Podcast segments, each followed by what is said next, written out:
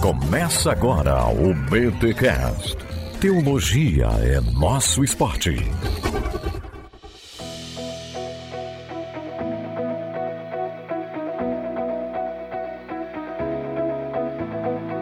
Muito bem, muito bem, muito bem. Começa mais um BTcast de número quinhentos e trinta. Eu sou o Rodrigo Bibo e eu gosto da passagem da mulher adúltera, ou pega em adultério, ou ela não é adúltera, meu Deus. E meu nome é Marcelo Berti e em assuntos como esse eu concordo com Saião. Teólogos evangélicos têm que defender a inspiração.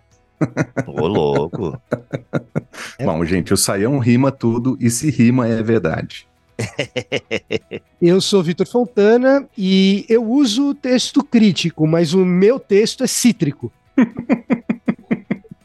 Meu Deus. E olá, aqui é o Paulo On, e na Bíblia que eu li, primeiro na vida, não tinha vários versículos. Como é que é?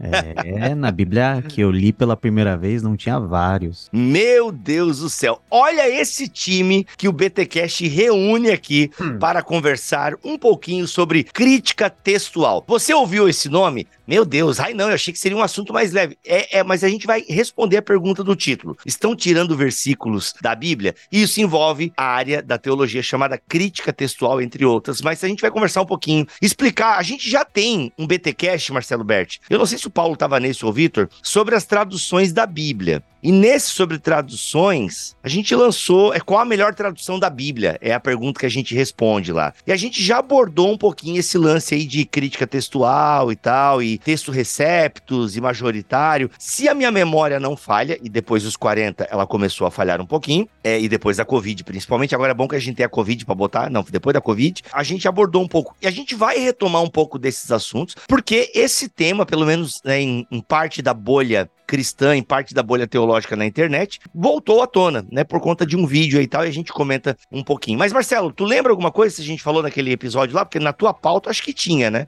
É, a ideia era a gente conversar algumas coisas sobre questões de tradução em particular, e a gente tocou, acho que, no, no assunto do, do texto grego por trás do, das traduções neotestamentárias. Eu acho que o Paulo estava com a gente, o Guilherme estava com a gente, foi um excelente podcast, acho que já tem bastante coisa iniciada ali, que provavelmente a gente vai acabar repetindo aqui. Exato, é porque eu acho que vale a pena, até porque a gente recicla também um pouco o assunto e coloca ele dentro de uma outra temática, mas eu acho isso muito legal, essa interdisciplinariedade, né? Porque tem temas que são centrais na teologia, então independente do que a gente vai tratar, a gente tem que passar por eles para depois ter um olhar, uma outra coisa, mas a gente tem que passar por essa, isso eu acho muito legal. Mas é isso, então ó, pô, e é verdade, né? Tava Paulo On, Nunes e você naquele episódio. Rapaz, você não ouviu ainda, você tem que ouvir o BTcast toda semana, toda semana tem BTcast e você tem que ouvir. E tem que ouvir também os recados paroquiais que vai entrar agora.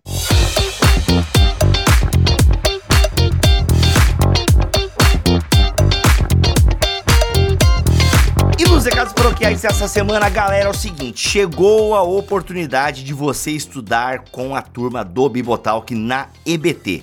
Porque estamos na Black November e até o final do mês de novembro nós estaremos dando quarenta por cento de desconto no plano anual. Nunca antes na história desta escola online de teologia demos um desconto tão bom. quarenta por cento de desconto no plano anual da Escola Bibotalk de Teologia, que já conta com mais de cem aulas gravadas. Nós temos módulos sobre o Antigo Testamento, sobre Deus, introdução à teologia, espiritualidade cristã, doutrina e devoção, teologia bíblica. Rapaz, moça, tem muita coisa boa já publicada. São mais de cem aulas. Acabamos de lançar agora fresquinho Teologia do Apóstolo Paulo com Guilherme Nunes. Ainda teremos Paulo On, teremos Vilibaldo. Gente, e ano que vem promete, a gente tá preparando muita coisa legal pra E B T. Então você entra agora por um preço muito acessível. E outra, se você você acompanha e já foi olhar os preços da I B T, vai ver que a gente não aumentou e agora tá aplicando quarenta por cento. Não, não, não, não, não, não. A gente pegou o valor que a gente tá há uns dois anos já, a gente vai aumentar a I B T só em dois mil e vinte e quatro e a gente pegou e aplicou quarenta por cento de desconto no plano anual. Tá bom, galera? Olha só, você ainda pode parcelar. Nossa, e você vai ter por um ano acesso a todo o conteúdo que já está publicado, que será publicado, vai participar participar do grupo no Telegram, vai participar da mentoria ao vivo com Cacau Marques de quinze em quinze dias. Temos aulas toda semana, enfim, gente, só vem para a Escola Bibotalk de Teologia, que eu tenho certeza que você não vai se arrepender. Vem estudar Bíblia e Teologia com a turma que você já gosta de ouvir aí toda semana. E aí, ó, gente, eu, eu não posso contar muitos detalhes, mas ó, só vem que você não vai se arrepender. E eu tenho certeza que dois mil e vinte e quatro será o ano marcado para você. Por quê? Porque você saiu da mediocridade teológica e a E B T foi a responsável por isso. Eu fico emocionado. Por quê? Porque a gente tem recebido os testemunhos da galera. A gente tem recebido os testemunhos do pessoal agradecendo por tudo que estão aprendendo na Escola Bibotalk de Teologia. Fora que o grupo se ajuda, os próprios alunos criam encontros para discutir literatura. Estavam discutindo Apocalipse aí esses tempos. Enfim, uma galera massa demais. Sorteio de livro. Vem para a Escola Bibotalk de Teologia e aproveita que o plano anual está com quarenta por cento de desconto. Bibo, e o plano recorrente? Galera, já é tão barato que não compensa pra gente dar desconto no plano recorrente. Esse, inclusive, vai aumentar ano que vem, tá bom? Vem, aliás, tudo vai aumentar ano que vem, né? Vem com a gente, aproveita, porque estamos com quarenta por cento off na Black November. Vai até o dia trinta de novembro, no dia do teólogo, trinta de novembro, e também meu aniversário, a gente encerra esse descontão, tá bom?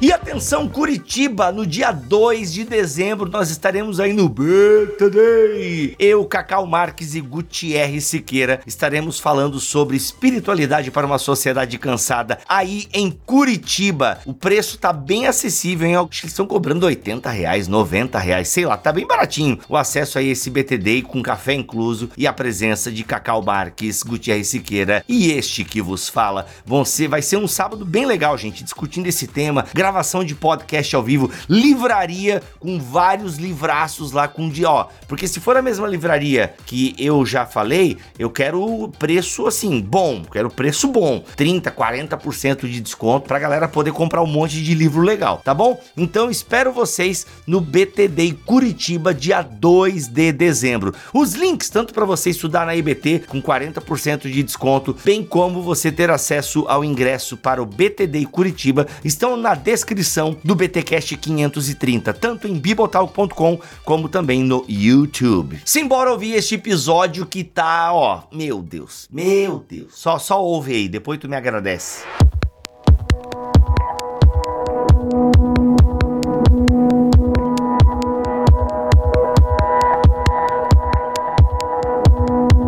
Então, o tema é muito interessante e desde criança eu me vi fazendo esse tipo de questionamento, que é um questionamento que para nós que temos a Bíblia em português às vezes não faz muito sentido. E eu explico isso. A minha primeira, a minha língua nativa não foi a língua portuguesa, embora eu tenha nascido aqui no Brasil, né? Eu sou descendente de sul-coreanos, então na minha família a gente sempre falou em coreano e a Bíblia que a gente leu foi sempre em coreano, né? Inclusive a Bíblia que eu fui alfabetizado, o primeiro contato com as narrativas bíblicas foi tudo em coreano e lendo em coreano. E o que me deixava bastante intrigado era que, particularmente em alguns textos do Novo Testamento, a sequência não fechava. Então era o versículo dezenove, vinte e pulava para o vinte e dois e simplesmente sem nenhuma explicação. Em algumas versões mais recentes, ah, simplesmente tem o seguinte disclaimer, não há Ah, no versículo, por exemplo, vinte e um do capítulo dezessete de Mateus.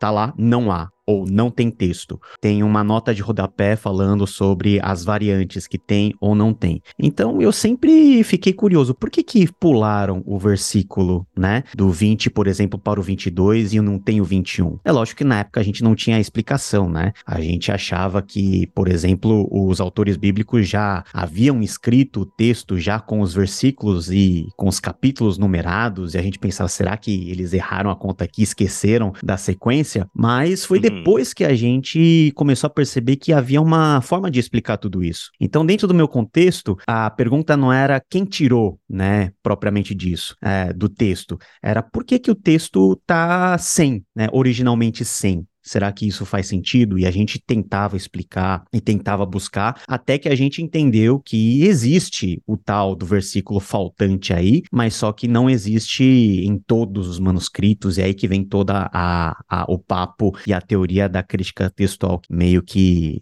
nos ajuda a explicar. Então essa minha experiência talvez seja uma experiência diferente daquelas pessoas que têm sempre um contato com a língua portuguesa, com a Bíblia em português, e que vem o versículo em português lá e não em outras versões, e por isso muitas pessoas acham estranho e muitas pessoas acham que alguém tirou. Exato, muito bom. É, inclusive, eu não lembro de ter essa experiência, porque eu acho que nas traduções em português, geralmente se, geralmente tem. se tem os versículos faltantes no texto grego, né, que o aparato crítico recomenda não colocar, por assim isso. dizer. Ou... Isso, no máximo tá entre colchetes, né, para indicar. Exato, tanto coisa. Que a primeira vez que eu vi esse lance do colchetes, eu acho que foi na passagem de João, né, que ali é o final do capítulo sete, até o versículo onze do capítulo oito, não, por ali, enfim. É o final do capítulo sete até o versículo oito, até o versículo onze do capítulo oito. Ali que eu percebi a primeira vez, eu acho que a primeira Almeida que eu tive foi a Almeida corrigida, era, era a tradução clássica da, do movimento pentecostal na, nos anos dois mil, e a gente tinha que comprar até do ano, do ano de mil novecentos e oitenta e cinco, sei lá, tinha até uma orientação em termos de data, assim, da edição que a gente tinha que comprar, enfim. E eu lembro que foi a primeira vez, assim, era uma Bíblia Almeida Revista, não, cara, foi uma Bíblia Almeida Revista Atualizada que eu tinha, e eu lembro que lá eu me deparei com esse colchetes e tal, e foi muito estranho, assim, porque não faz sentido pra gente que não é da área, mano, isso não,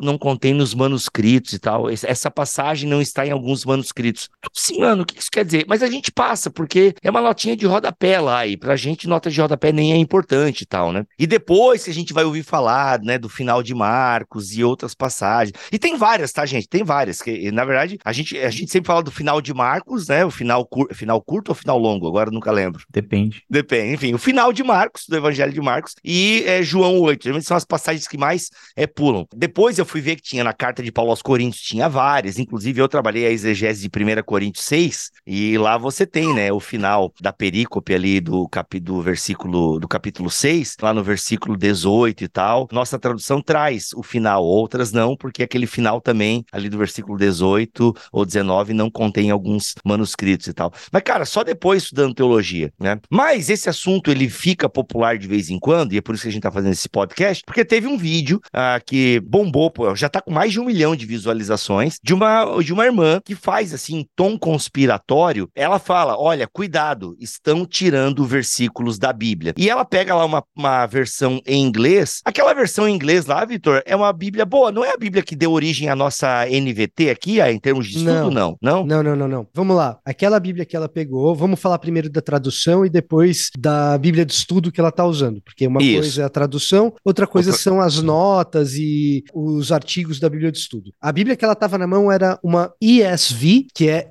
English Standard Version Study Bible, ou seja, uma Bíblia de estudo I S V. E aí você pode comprar uma Bíblia I S V sem nenhuma nota, que vai ser uma I S V normal, normal. como uhum. a gente compra a Revista Atualizada, como a gente compra a N V I, como a gente uhum. compra a N V T. Em inglês, uma das versões, uma das traduções é a English Standard Version, que é a I S V. Não tem um equivalente no Brasil. Ah, a I S V não tem um equivalente direto no Brasil, tá? Eu acho que a mais próxima da E S V em termos de tradução é a ARA. É, mas a ARA é a ARA. A tradição dela é a tradição do João Ferreira de Almeida. É, a gente não tem... Assim, não em é, termos não... de ideais de tradução, eles são os mais próximos. Isso, é, mas não tem uma correspondência direta como a não. New Living Translation ah, tem não. com a N V T. Exato, não tem. Isso, entendeu? Isso, boa. Como eu pensei N I V, em filosofia de tradução só. Como a N I V tem com a N V I, como a New Living Translation tem com a N V T, como a Bíblia de Jerusalém tem com a Bíblia de Jerusalém e com a Jerusalem Bible em inglês, ou a New Jerusalem Bible, entendi, é, entendi. Não tem essa correspondência direta. Agora, claro,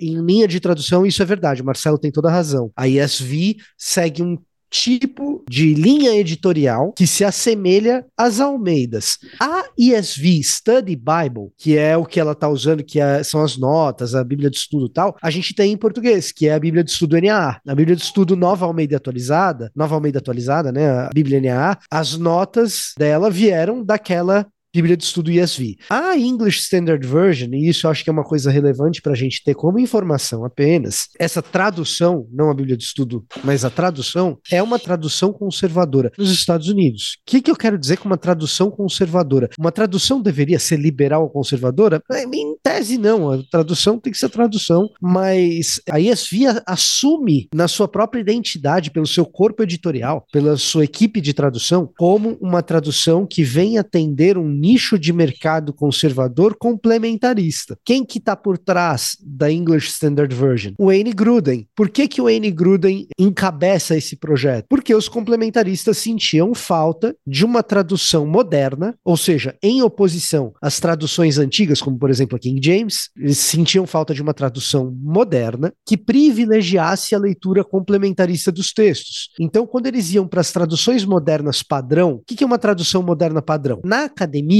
vai ser a N R S V, que é a New Revised Standard Version. No popular vai ser a N I V, a New International Version, por exemplo. E o pessoal complementarista falava, poxa vida, essas traduções modernas privilegiam leituras talvez que favoreçam os igualitaristas. A gente precisa ter uma tradução moderna que favoreça mais uma leitura complementarista. Se isso é válido ou não, acho que é assunto para um outro podcast. Uhum. Mas quem está por trás da I S V é uma galera conservadora. Eu estou dizendo que é uma galera que se aproxima do fundamentalismo. Ou é fundamentalista ou se aproxima de, aí vai de acordo com o rótulo que você quiser dar, mas dando nome aos bois é o Wayne Grudem. Sim. E essas traduções modernas, em geral, em inglês, elas fazem, elas têm nelas a experiência que o Paulo colocou. Ou seja, traduções modernas em inglês, em geral, se você for para uma I S V ou para uma N R S V, que, que é uma versão mais acadêmica, esses versículos que a gente não encontra no texto crítico, que a gente não encontra na Nestle Allen, que a gente não encontra na U B S, você também não vai encontrar em inglês, diferente das nossas Bíblias em português, que geralmente mantém esses versículos. Exato, e põe uma nota de rodapé. Então,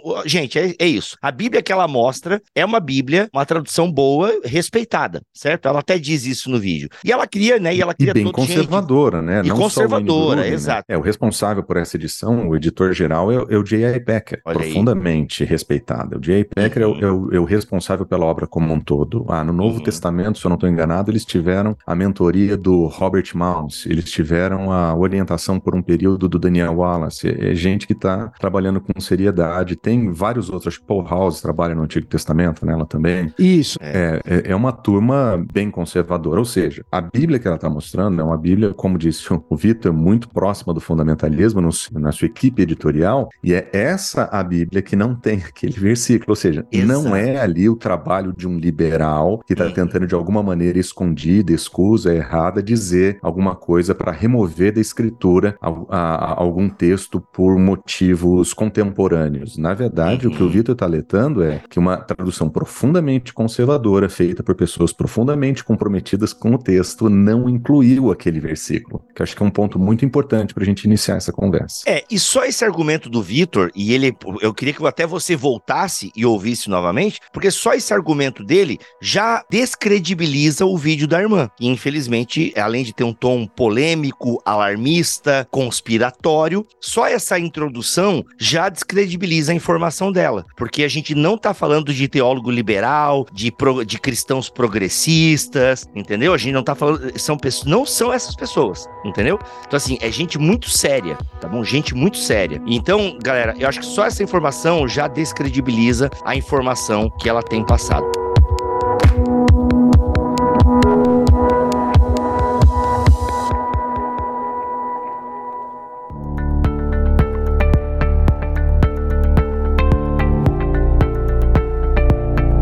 Agora, vamos lá, vamos esquecer agora, né, a, a essa irmã, vamos esquecer o que ela falou, vamos pegar agora a bola que ela levanta e vamos então responder a pergunta, né, por que, por que esse texto, por que que essa tradução, por exemplo, é, não tem o versículo vinte e um de Mateus dezessete, entre outros, né, por que que em algumas Bíblias tem, acho que a pergunta bem simples é, por que que em algumas Bíblias, como as nossas, nas nossas traduções, nenhuma versão moderna está tirando esse versículo, entre outros. Outra, né? Enfim, nenhuma tradução moderna nossa tirou o versículo vinte e um de Mateus dezessete. Mas por que, então, algumas traduções mantêm o versículo vinte e um, entre outros, e por que outras traduções como essa e outras, não tem o versículo vinte e um de Mateus dezessete. Vamos pegar Mateus dezessete, e acho que é legal a gente focar nele. Claro que cada passagem tem uma história, né? E cada manuscrito tem a sua história. Mas eu acho que a partir de Mateus, a gente pode é, responder essa pergunta. Vamos lá. Quem quer começar? Porque eu tô com três cabeções aqui. Paulo, você tá muito quieto. Eu vou começar com você. Ah, não, você começou contando a história, né?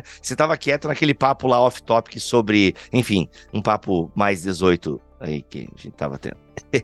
O pessoal ficou tudo quieto agora. Gente, as conversas antes da gravação às vezes são mais legais que a gravação, mas às vezes o Brasil não tá preparado para algumas discussões ainda. Mas vamos lá, Bert, você que é o senhor da pauta aqui. Por quê, né? Por quê na tradução dela, que é uma tradução super conservadora, não tem o versículo vinte e um de Mateus dezessete, e por que em outras traduções se tem? Que papo é esse de manuscritos e tal? Queremos entender. É uma das, das coisas que é difícil explicar em poucas palavras o que acontece ali, é que nós precisamos... Sua voz é um bonita, né, mano? Pelo amor de Deus, né? Não, não, só uma pausa aí pra... É uma voz aveludada, né? Eu acho que, editor, de... eu acho que o editor tinha que jogar uma salva de palmas agora. Exato. Bom, uma, uma palma de salvas pra, pra voz do Marcelo Berti. Não é que não precisa nem passar filtro nessa voz aí. Aliás, a voz do Paulo também é muito agradável de se ouvir, ainda mais com esse microfone Shure. É que é que você vê, mano, é. que ó, eu posso ter o meu melhor microfone, a minha voz não vai ficar boa, ela é essa taquara rachada que precisaria ser modulada numa mesa de som. Tu vê, olha, o do Marcelo Berti, ele tá com um microfone de cento e cinquenta reais, que é um Fefine, isso provavelmente, é. E cara, e, e olha só a qualidade desse áudio, entendeu? E o Paulo, claro, o Paulo tá com um microfone aí de dois conto, e aí já tem a voz bonita e o microfone também ajuda, né? O, o, o Paulo é um colecionador de microfones, cara. Olha aí, olha aí. Mas enfim, Marcelo, desculpa, eu, eu só tinha que elogiar a beleza da sua voz, hein? Esse é um assunto difícil de, fala, é, de, de explicar em poucas palavras, porque a gente teria que trabalhar um pouquinho com um pouquinho de história, né? Quando nós falamos dos manuscritos, ah, não contém esse verso e tal, a primeira reação que a gente tem é, bom, se os manuscritos não continham, por que que as versões impressas contêm? Ah, ou vice-versa, né? Por que que eles não continham e tal? E essa é uma, é uma história difícil de contar, porque nós começamos a nossa investigação, o cristão comum, ah, quando ele abre a escritura e ele vê essas coisas acontecendo, ele presume muitas coisas, né? Então nós lemos o, o texto de Mateus, estamos lendo o capítulo dezessete, nós acreditamos que Mateus, quando ele escreveu, ele disse que aquele era o capítulo dezessete, ele acreditava que aquelas letras em negritos eram parte do autor, ele acreditava que as diferenças de versificação foram dadas pelo próprio autor, e não é verdade. Na verdade, os capítulos vão ser colocados quase mil anos depois, os versículos vão ser colocados mil e quinhentos anos depois que o texto original foi escrito. Então, essa versificação que a gente usa foi definida por Robert Stephanus em mil quinhentos e cinquenta e um, ou seja, muito tempo depois, e diz o seu relato que ele fez isso a caminho, em viagem, de uma, via... de uma cidade a outra, e as pessoas acreditam que cada vez que o cavalo a, a batia uma pedra, ele botava um versículo, né? Porque tem hora que a divisão de versículos que ele fez não fez muito sentido, mas uma vez que ela foi impressa muitas vezes e foi recebida, ela é mantida aos nossos dias. Então a sensação que o, hoje o leitor comum tem, quando ele abre a Bíblia e vê os numerinhos lá e ele percebe que um está faltando, ele vai tentar preencher essa lacuna com o pouco de informação que ele tem ali. Aí ele vai ver ali, olha, falta um versículo e uma nota de rodapé, não está presente nos manuscritos. E é isso. E é muito difícil demonstrar a, isso, a, como isso aconteceu, porque de um outro lado da Bíblia desse indivíduo está o National Geographic e todos aqueles documentários e, e youtubers alarmistas que dizem que a Bíblia não tem confiabilidade nenhuma, que você não pode confiar em nada, e no meio dessa situação, ele está lá ouvindo a Escola Bíblica Dominical, que é o que dizendo, olha, a Escritura é inspirada, ela é inerrante. E no meio desse caos, ele tem tenta navegar entre as opções e ele entende que a melhor alternativa, a alternativa mais segura, é ouvir os teólogos mais conservadores, o que os teólogos mais conservadores estão falando nesse assunto. E geralmente, esse tipo de abordagem ajuda o indivíduo a navegar sobre aquela dificuldade que ele encontra, a evitar os extremos dos blogs e youtubers alarmistas e oferecer segurança para a sua própria fé. Então, o indivíduo comum passa por esse dilema. Esse é o dilema que eu passei quando eu estava lendo a Bíblia. Esse é o dilema que o Paulo passou quando ele estava lendo a Bíblia. Nós precisamos de orientação em muitas dessas coisas. E eu me lembro de muitas vezes ficar preocupados com colchetes na escritura, com notas de rodapé na escritura no início do meu estudo teológico. Então eu entendo o porquê que esse assunto é tão difícil e eu entendo o porquê que as pessoas às vezes se alarmam demais quando o veem. Mas nós precisamos voltar para o básico da história e entender aquilo que o apóstolo escreveu foi copiado manualmente por pessoas que nem sempre eram os mais hábeis escritores ou, co- ou copiadores copistas, e eles fizeram isso vez após vez. Foi cópia, depois de cópia, depois de cópia e muitas outras cópias, e não existia alternativa para esse processo. Às vezes a gente esquece que não tinha máquina de xerox, não tinha P D F, não tinha control C, control V. Só existia uma máquina de impressão no mundo antigo, que era a mão do copista. Só isso. E a mão do copista, por mais firme que pudesse ser, ou por mais convicta que fosse sua fé, ele estava afadado a cometer erros como os milhares de erros que nós encontramos entre os nossos manuscritos. A estimativa hoje é que existe meio milhão de diferenças entre os nossos manuscritos sobreviventes. Existem muitas variantes textuais. Entre elas, variantes que nós vamos chamar de variantes intencionais, que às vezes são notas explicativas adicionadas, às vezes são inclusões ou referência de outros lugares, ou como aconteceu em Mateus capítulo dezessete, vinte e um, que nós chamamos de harmonização.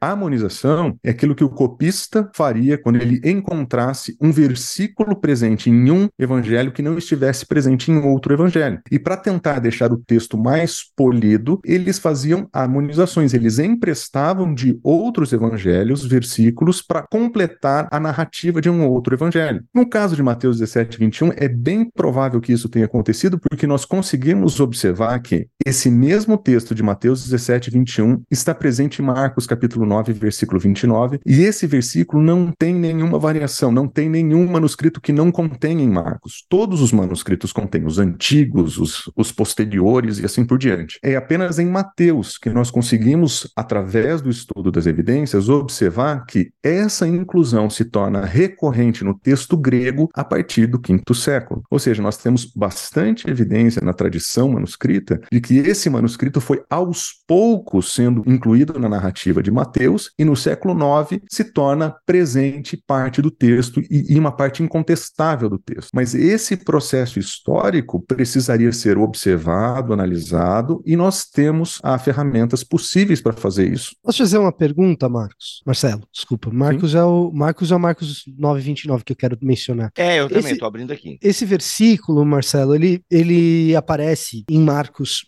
nos manuscritos todos. Agora, falhando minha memória, ele não aparece por inteiro em todos os manuscritos. Sim, é, exato, é, tem variantes a parte, a, a parte do jejum, ela também começa a aparecer mais tarde, né? É, eu, eu, se, eu não tô com aparato crítico na minha frente, que eu não tô no, no escritório, mas o que é curioso também de se notar é que essas variantes textuais em Mateus copiam trecho de Marcos já com essa variante posterior que inclui o jejum. Ou Qual seja, que é o versículo é... de Marcos? nove, vinte e nove. É, é isso, né, Marcelo? É. Alguém confirma aí para nós, mas acredito. Ou seja, essa é mais uma evidência de acréscimo posterior. Por quê? Porque esse copista do século quinto que começou a incluir em Mateus esse versículo já está lidando com uma versão posterior do texto em Marcos, entendeu? Ele não está lidando com o texto de Marcos mais antigo. Então, assim, você tem mais Mais uma evidência ainda de que você tem uma harmonização que é tardia e que se populariza ainda mais tardiamente. Então, assim, tem muito texto, gente, que a variante textual é uma moeda de cara ou coroa. Joga pra cima porque é muito difícil você dizer qual variante textual que se aproxima mais do que provavelmente foi escrito no, no autógrafo. Agora, essa em particular, ela é abundantemente evidente de que é uma adição posterior, sabe? Não é Romano cinco, não é um é Romain com ômicron ou com ômega, que a gente tá ali na dúvida qual que a gente usa. Essa daqui em particular, a, a evidência de adição posterior é muito abundante, é, é muita coisa pra gente ignorar. Galera, vou adicionar aqui rapidinho hum. uma nota nisso que você tá falando, Vitor, que Meu mesmo na, na, nas variantes textuais de Mateus, nós temos manuscritos que não têm a palavra jejum. Mesmo nos manuscritos que incluem o versículo vinte e um, a palavra jejum nem sempre é incluída. E vários manuscritos não incluem a palavra jejum em Mateus também. Ou seja, de fato, É um, é um assunto controvertido, tem muitas informações, mas a evidência apresentada para a gente, aquilo que a gente tem acesso a, e pode investigar, dá notas muito claras na direção de que esse texto é uma adição escribal, uma, uma tentativa de harmonização de um escriba. Que observe, não está fazendo nada absurdamente diferente do que qualquer pastor faria num culto quando estivesse pregando e cita dois evangelhos de uma mesma vez, né? Ou como um, um pai da igreja, que ao citar o, evangel- um versículo de um evangelho acaba incluindo o versículo de outro evangelho. Ou quando um evangelista cita vários profetas e coloca no nome de um só, esse tipo de coisa aconteceu ah, na história. Os copistas, nesse sentido, eles não estão trabalhando para destruição do texto, eles não estão trabalhando para corrupção do texto. Na verdade, essa prática, ela sempre esteve presente na história da igreja, nós conseguimos observar essas coisas acontecendo e analisá-las, né? Que acho que esse é o grande benefício de estudar as evidências e, manuscritas do Novo Testamento. E Marcelo, me corrija de novo se eu tiver errado, porque de novo eu estou sem consulta aqui, mas essa prática de pegar evangelhos que têm diferenças entre si e harmonizá-los, ela é uma prática que surge de uma necessidade piedosa das pessoas de entender a biografia de Jesus tal qual os evangelhos relataram, ou seja, a gente tem vários relatos e eu quero entender da maneira mais completa possível. Então, muito cedo na história da igreja, a gente já tem essas harmonizações. Se eu não estou enganado, o Diatessaron de, de Taciano é coisa do ano cento e sessenta, cento e cinquenta. Então, é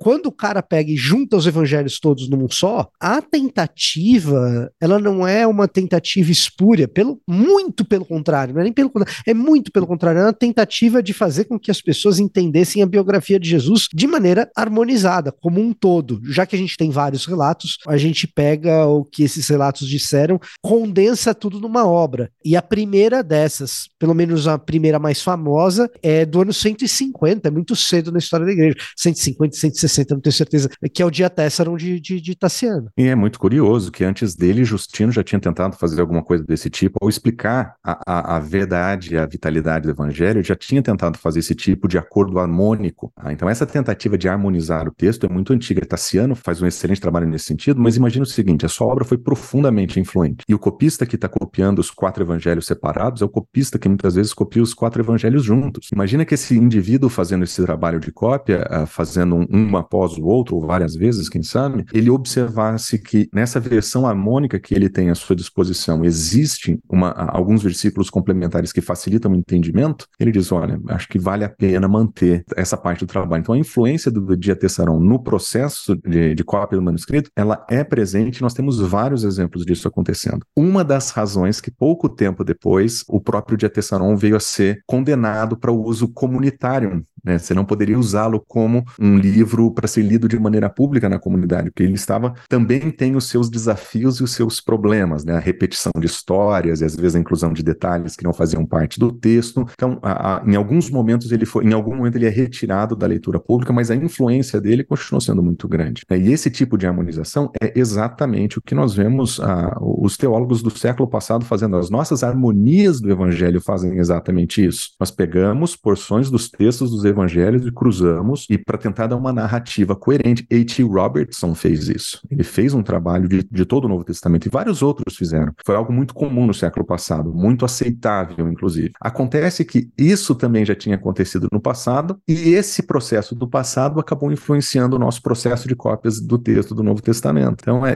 é muito curioso que não é, como você mesmo mencionou, uma tentativa de corrupção ou deturpação. Na verdade, é, é, o motivo era piedoso, o motivo era eclesiástico. Até porque nós não temos uma contradição de ideias que aparecem no texto, né? Você está pegando dois relatos semelhantes, né? Quase que iguais, aonde um é complementado com o esforço do escriba em fazer o texto mais inteligível, né? E também à luz também das próprias práticas que a igreja já estava tendo na sua vida piedosa, como a oração e o jejum, e especificamente ligado com a questão do exorcismo aqui, como nós temos no texto de Mateus. Um ponto também interessante, né, que torna a nossa análise complexa também, é nós pensarmos na interdependência do texto de Mateus em relação a Marcos, se nós formos pensar em crítica da redação, né? Se nós levarmos em conta o texto de Marcos, ele é anterior ao texto de Mateus, e Mateus, de alguma maneira,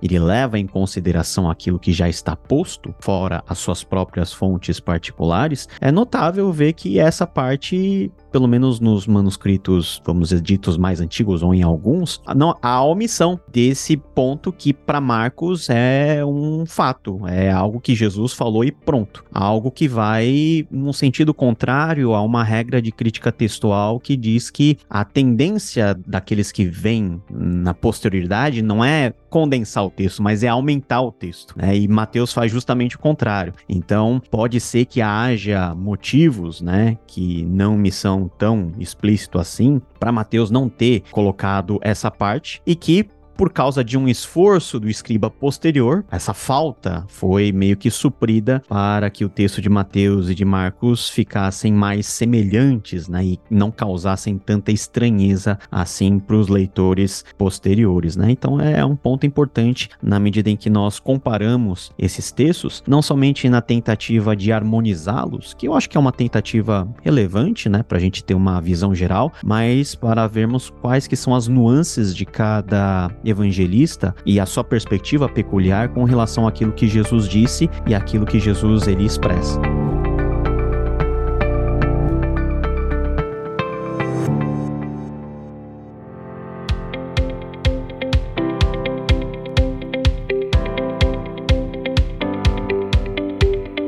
Mas vamos lá, galera, agora eu quero de forma pastoral, porque a dúvida ainda permanece. Onde a gente se segura aí nessa história? Porque parece, então, que eu não tenho mais acesso realmente aos manuscritos originais. Fato. É a pergunta que o Paulo adicionou ali, né? O grau de dificuldade que o Paulo adicionou. A gente tem as cópias. Mano, como é que eu confio nisso, então? Primeira coisa, o que é surpreendente é que um texto antigo tenha sido tão bem preservado. Quando você compara a Bíblia com outros textos antigos e as suas variantes textuais, dada a quantidade de cópias, porque quanto mais cópias você tem, maior a possibilidade de variante textual, dada a quantidade de cópias que a gente tem, a antiguidade do texto, se compara com Sêneca, compara com Platão, você vai ver que o core, a centralidade da parada, está muito bem preservado. Segunda coisa, as variantes textuais que a gente tem dificilmente mudam alguma coisa para a gente do ponto de vista das doutrinas centrais do cristianismo. O credo niceno não muda, o credo apostólico não muda, a didaquê não precisa de alteração, os concílios ecumênicos mais importantes não mudam, as decisões conciliares tomadas nesses concílios ecumênicos não mudam. Então, você atribuir a variantes textuais uma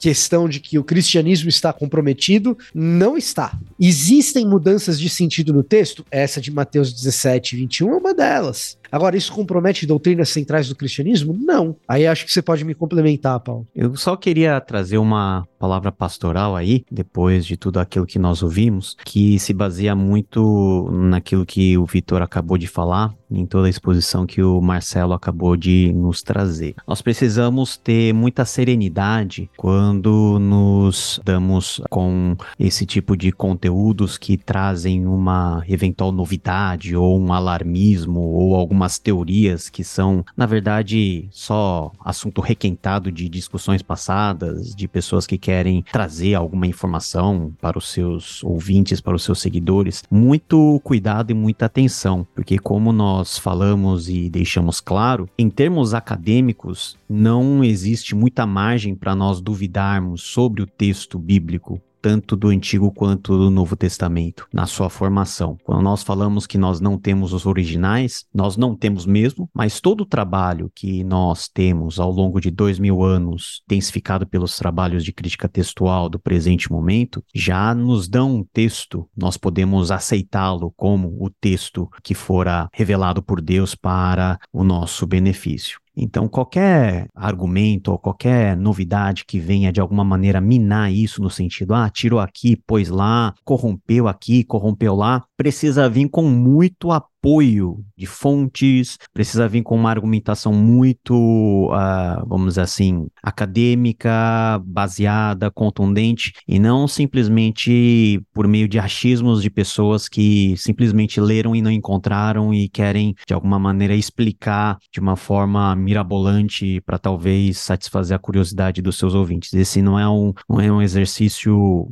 bom, não é um exercício que promove a piedade das pessoas. Outro ponto é que, embora tudo o que nós falamos aqui pareça um exercício uh, até de certa maneira elitista, né? Porque envolve conhecimentos que não são todas as pessoas que têm conhecimento nas línguas originais, conhecimento no texto, conhecimento de crítica textual, é um tipo de conhecimento que foge ao alcance do cristão normal, vale a pena dizer que você pode confiar na tradução que você tem, seja ela qual for, né? contanto que seja uma publicação séria. Você pode confiar no texto que nos chega às mãos e pode lê-la com cuidado, na certeza de que Deus está falando com você, porque houve todo um trabalho de pessoas comprometidas, inclusive com Deus, muito crentes, né? O Berti esteve envolvido num trabalho semelhante, os nossos professores de teologia, vários deles estiveram ao longo de muitos anos envolvidos em vários trabalhos de tradução, e o texto que nós temos em mãos é o texto suficiente para a edificação da nossa fé,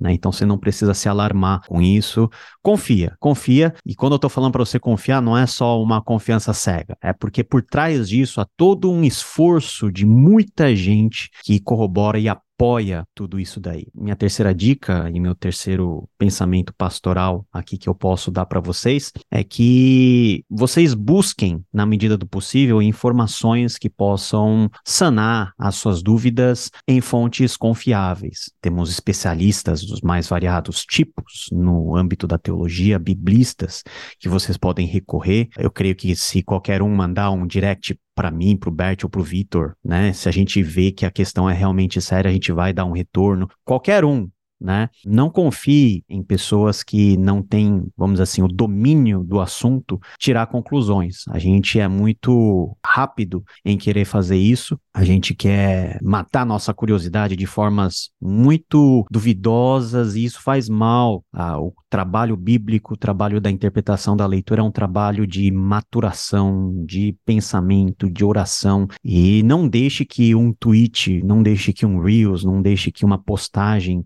abale as estruturas da sua fé, uh, sendo que essas postagens podem muito bem nascer de um coração que está, como o Vitor falou, interessado em outras coisas a não, que não sejam promover uh, o conhecimento e a edificação do povo de Deus. Então, duvide, né? Coloca a Coloque à prova, não acredite na primeira coisa que você assiste, não acredite em nenhum Reels, por exemplo, do Bibo, do Vitor, meu, não acreditem como se a gente fosse a autoridade final de todas as coisas, coloque em prova, pensa bem, por que, que será que essa pessoa está falando isso, por que ninguém falou sobre isso antes, todas essas coisas são, são muito proveitosas para a gente poder tirar, tirar, ser edificado e sobreviver nesses tempos tão difíceis, onde muitas ideias mirabolantes elas nascem e depois morrem, simplesmente, e ninguém dá, e ninguém consegue é, tratar com o coração que permaneceu aflito por ver esse vídeo, né? Só jogou a informação e foi embora, né? Esse é o problema dos nossos tempos. Vou tentar responder a pergunta do Bibo de uma maneira mais rápida aqui, né? Como é que eu posso confiar nesse texto? Ah, eu queria propor para vocês cinco, cinco princípios que você pode considerar. Eu vou falá-los rapidamente aqui, quem sabe um outro dia a gente pode explorá-los com mais profundidade, mas seguram esses cinco argumentos aí. O primeiro, você pode confiar no Pô, Novo Testamento. Podia ter um curso na I B T, hein? Um curso na I B T, Eita, ó, já vamos Cinco, os cinco isso. princípios,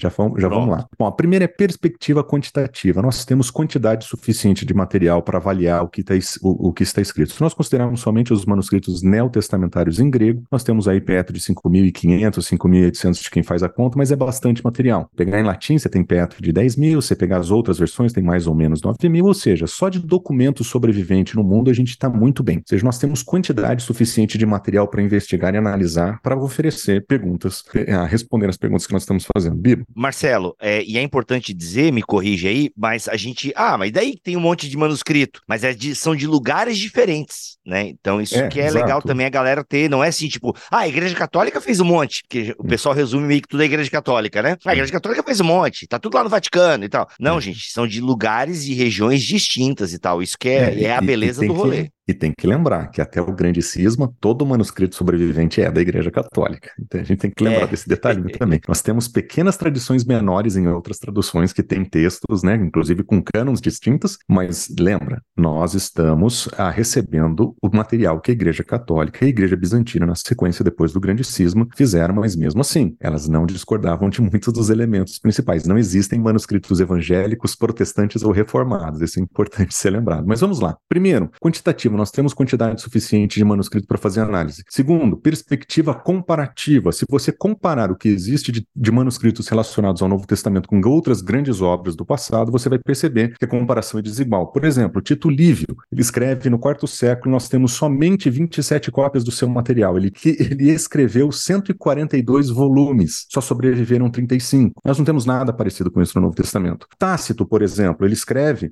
no terceiro século, mas a primeira cópia que nós temos é do nono século. século. E grande parte daquilo que nós temos desenvolvido são cópias desse próprio manuscrito que nós já conhecemos. Suetônios, por exemplo, escreve em cento e quarenta e nove, é cento e quarenta, acho que provavelmente é o dia que ele morre, a primeira cópia é do nono século, ou seja, nós temos muito mais material do que grandes obras do passado. Aliás, essa perspectiva comparativa é interessante não para demonstrar a validade do texto, mas para mostrar a diferença no processo de transmissão e a diferença do cuidado a que nós vemos que a igreja teve, a igreja histórica teve com esse texto. Além disso, nós podemos usar a perspectiva temporal. Se você pegar Homero, por exemplo, que é o autor a, da antiguidade que tem o maior número de manuscritos sobreviventes, e ele tem aí cerca de mil e setecentos manuscritos sobreviventes, você vai perceber que a distância entre o dia que ele escreveu e o primeiro manuscrito é muito distante. Se Homero for datado no oitavo século antes de Cristo, que é disputável, né, mas vamos colocar uma data relativamente conservadora, a primeira cópia que nós temos de manuscritos dele é no século dez, depois de Cristo, mil e oitocentos anos depois. Ou seja, nós temos muitas cópias, mas o abismo entre a primeira cópia e o original é absurdamente grande, nós não temos como navegar isso. Isso não acontece com o Novo Testamento. Se você observar os papiros, nós reduzimos essa distância, a da distância entre o original e, e a primeira cópia, em alguns séculos. É, é pouco tempo em termos de historicidade antiga. Isso é, isso é um abismo muito pequeno em relação às outras coisas. O quarto princípio que eu daria para você é o princípio da analogia. Nenhum professor vai dizer, olha, o que Homero disse aqui foi mudado ah, pelos escribas posteriores, né? Eles normalmente entendem que aquele texto reconstruído por meio da crítica textual, que tem o texto de Homero, eles vão entender que existe confiabilidade naquilo ali, independente de todos esses outros números que eu passei. Eles vão duvidar de questões, eles vão levantar notas de rodapé? Vão. Mas eles normalmente aceitam o testemunho como válido. A pergunta é, se esse testemunho é aceito como válido nesses critérios, não seria plausível, pelo menos razoável, aceitar que o mesmo fosse oferecido ao Novo Testamento? Essa é a analogia. Nós olhamos para as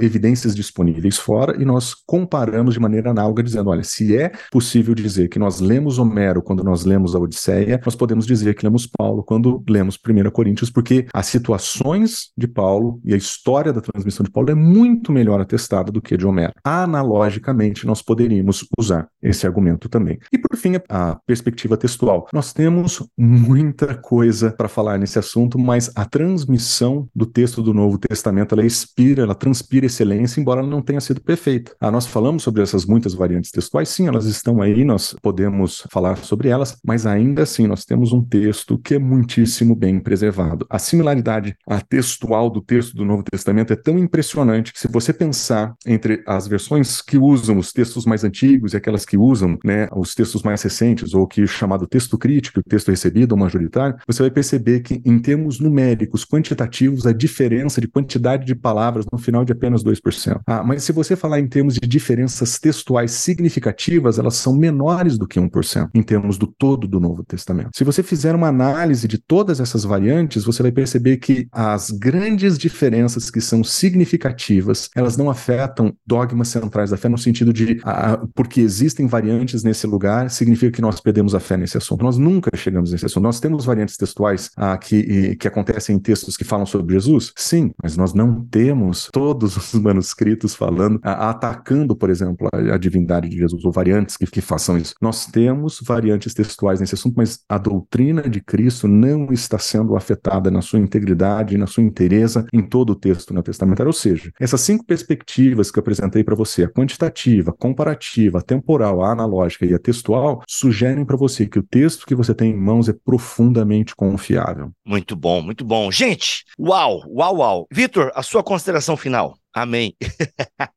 Minha consideração final é a seguinte: você não consegue colher laranjas se você plantou maçã. O que eu estou querendo dizer com isso? Tem fé? Ah, quem estuda perde a fé. Tem fé que é melhor perder mesmo. Se você está acreditando na coisa errada... Então, que esse assunto, se ele serviu para colocar uma pulga atrás da sua orelha e você ter uma crise, tenha, tenha crise. Porque se esse assunto é um assunto que fere a sua fé, é sinal que ela precisa de fato ser revisitada. Você está acreditando em coisa errada. Se você está acreditando que Deus tinha ditado as coisas para as pessoas escreverem, está acreditando em coisa errada. Você está acreditando que Deus inspirou divinamente alguém no século dezesseis, está acreditando em coisa errada. Então, esse tipo de fé é melhor perder. Agora, a fé da ortodoxia cristã, essa está preservada no texto bíblico, essa está preservada na mensagem, também, essa está preservada ao longo dos textos. Essa, você fazendo crítica textual, usando texto crítico, ou usando texto majoritário, ou usando um, qualquer uma das versões do Textus Receptus,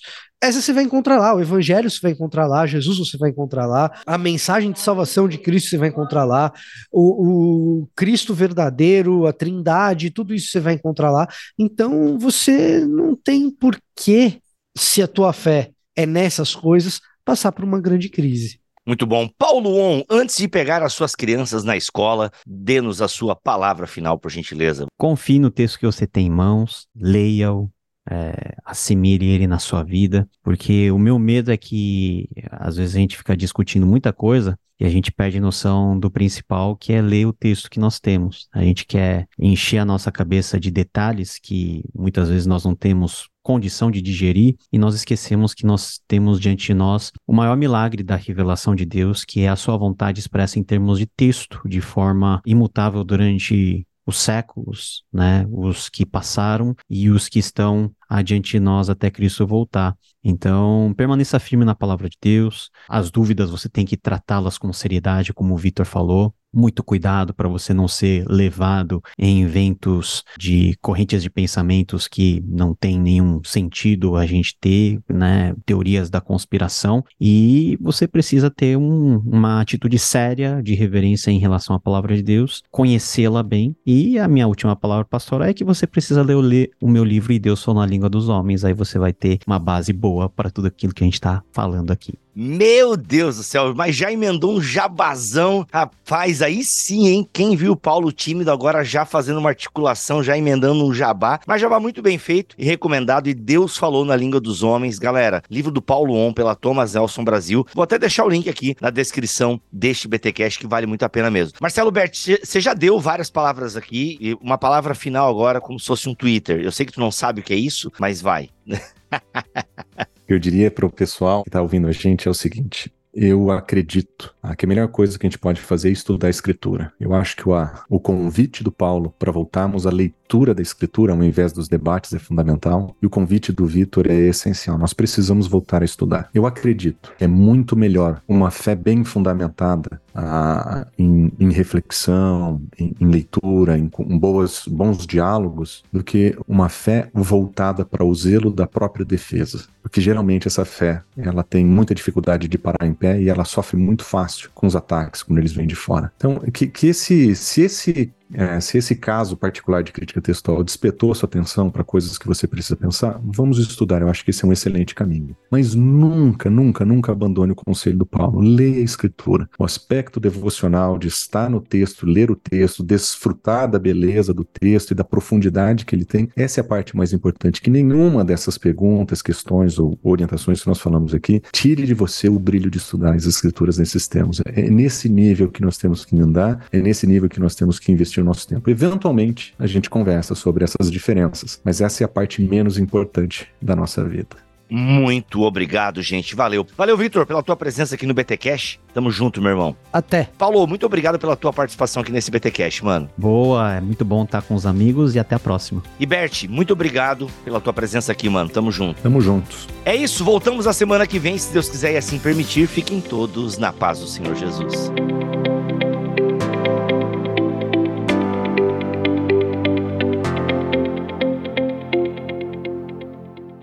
Este podcast foi editado por Bibotalk Produções.